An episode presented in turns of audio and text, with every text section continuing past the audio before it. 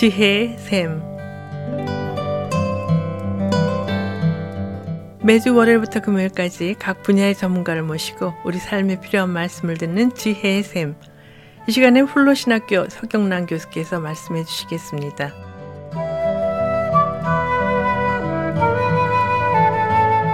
안녕하세요. 저는 계속해서 산상수훈에 나타난 예수님의 가르침을 살펴보고 있습니다. 마태복음 5장 39절에서 41절의 말씀을 우리가 어떻게 읽어내야 하는지를 살펴보았습니다. 나는 너희에게 이르노니 악한 자를 대적하지 말라. 누구든지 내 오른뺨을 치거든 왼편도 돌려대며 또 너를 고발하여 속옷을 가지고자 하는 자에게 겉옷까지도 가지게 하며 또 누구든지 너로 억지로 오리를 가게 하거든 그 사람과 심리를 동행하고 예수님은 이렇게 제자들을 가르치셨습니다. 예수님은 폭력적 보복이 아닌 비폭력적 저항을 가르치셨는데 그것은 억압하고 압제하는 자에게 인간의 존엄성을 드러내는 비폭력적 저항이었습니다. 또한 예수님께서는 비폭력적 저항 가운데 억압하고 압제하는 자들과 화해를 이루어갈 변화의 실마리를 가르치셨습니다. 그러나 그리스도의 시대에 유대인들은 화해를 이루어내지 못했습니다. 그 이유는 결국 유대인들이 예수님이 반대하셨던 로마에 대한 폭력과 반란의 방법을 선택했기 때문이었습니다. 예수님의 예언과 같이 로마는 예루살렘에 대한 전쟁을 일으켜서 기원 후 70년에 성전을 파괴하게 되고 또 수많은 유대인들을 죽였습니다.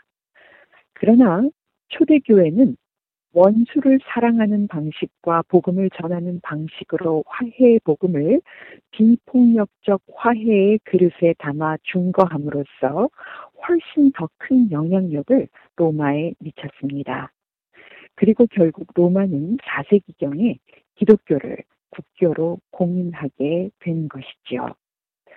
마태복음 5장 42절에 보면 내게 구하는 자에게 주며 내게 꾸고자 하는 자에게 거절하지 말라는 말씀이 나타납니다. 지난주에 살펴본 것들과 달리 이번 변화의 시작은 처해진 상황을 역전시키고 있습니다. 예수님의 제자들은 억압자 혹은 압제자를 상대하고 있는 것이 아닙니다. 그 대신 무엇인가를 구하는 자가 우리 앞을 계속 가로막게 되는데요. 예수님은 변화를 시작하라고 우리를 부르고 계십니다. 즉, 구하는 자에게 주고 돈을 구워달라는 요구에 응하라고 말입니다.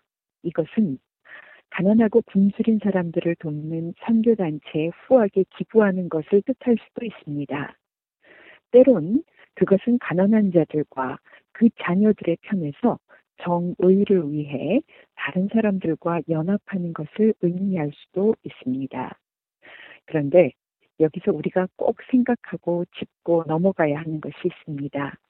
그것은 바로 이러한 각 변화의 시작은 이 세상의 특징인 적대감, 지배, 배제, 불의와 같은 것들을 파괴하고 바로잡는 것까지 포함되어 있습니다. 각 변화의 시작은 우리의 일상에서 이루어지는 하나님의 다스리심의 확장을 위한 하나의 겨자씨입니다. 이런 이야기가 전해지고 있습니다.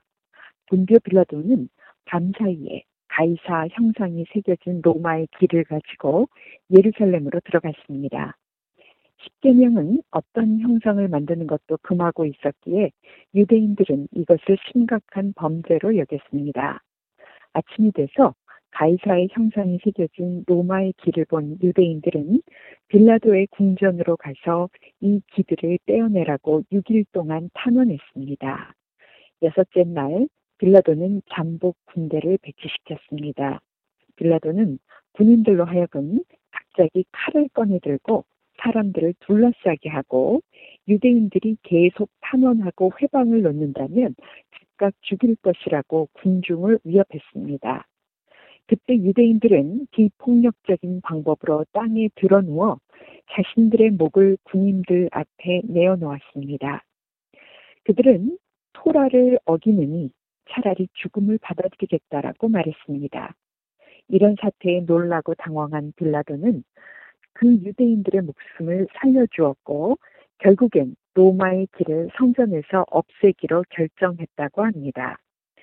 그렇지만 후에 유대인들이 이와 비슷한 동기를 일으켰을 때엔 빌라도가 그들이 땅에 들어눕기 이전에 모두 죽여버렸다는 슬픈 이야기도 전해지고 있습니다.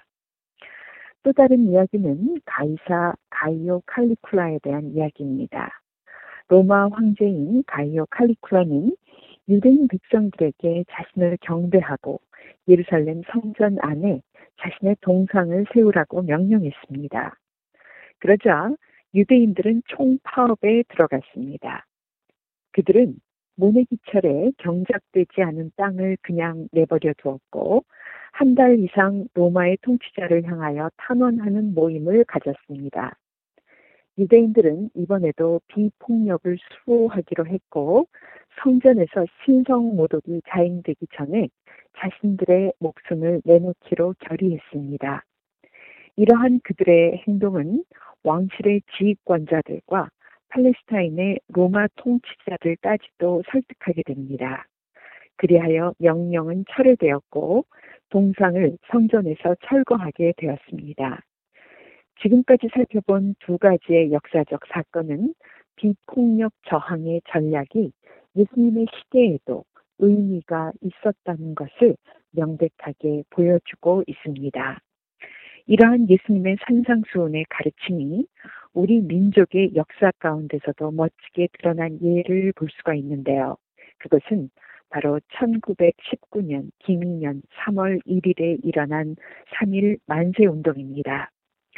산상수훈에서 예수님의 가르침 속의 비폭력적 행동은 마하트라 간디와 압둘 가파르 칸이 인도에서 전개했던 비폭력적 독립운동에서도 좋은 결과를 가져왔습니다. 또한 마틴 루터 킹 주니어 목사가 주도했던 시민운동에서도 비폭력적 저항의 영향력은 대단했습니다. 독재자를 몰아낸 필리핀의 민주화 운동에서도 베를린 장벽과 독재자인 에리히 호네커를 무너뜨린 동독의 촛불 시위와 혁명에서도 마찬가지였습니다.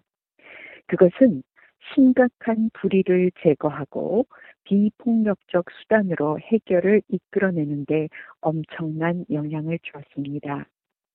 우리 그리스도인들은 예수 그리스도를 따르는 자들입니다. 평화가 되시는 우리 주 예수 그리스도를 따르는 제자들인 우리들은 전쟁을 막고 정의를 실현하는 현실적이고 실제적인 화해를 이루어가는 일을 감당해야 할 사명이 있습니다. 그러기 위해서는 보메포가 제2차 세계대전 기간에 독일의 잘못에 대한 고백을 이끌어낸 것과 마찬가지로 우리의 잘못에 대한 진실한 고백에서부터 시작하여 불의와 전쟁에 대한 책임감을 끌어안아야 합니다. 그리고 우리가 불의에 대하여 비폭력적 방법으로 대응하게 될 때 세상에 영향력을 끼칠 수 있게 될 것입니다. 이제 이 세상의 특징인 적대감, 지배, 배제, 불의를 파괴하고 바로잡음과 더불어 새로운 변화의 시작이 우리의 일상 가운데 드러나므로 하나님의 통치를 세상에 보여주는 놀라운 역사가 청취자 여러분들과 제 삶에 일어날 수 있게 되기를 간절히 기도합니다. 감사합니다. 지금까지 플러신학교 서경란 교수께서 말씀해 주셨습니다. 지혜의 샘 오늘 들으신 내용은 극동방송 뮤지지사 홈페이지 usk.febc.net usk.febc.net에서 다시 들으실 수가 있습니다. 아름다운 음악과 기쁜 소식을 전하는 극동방송에서 보내드린 지혜의 샘 오늘 순서를 마치겠습니다.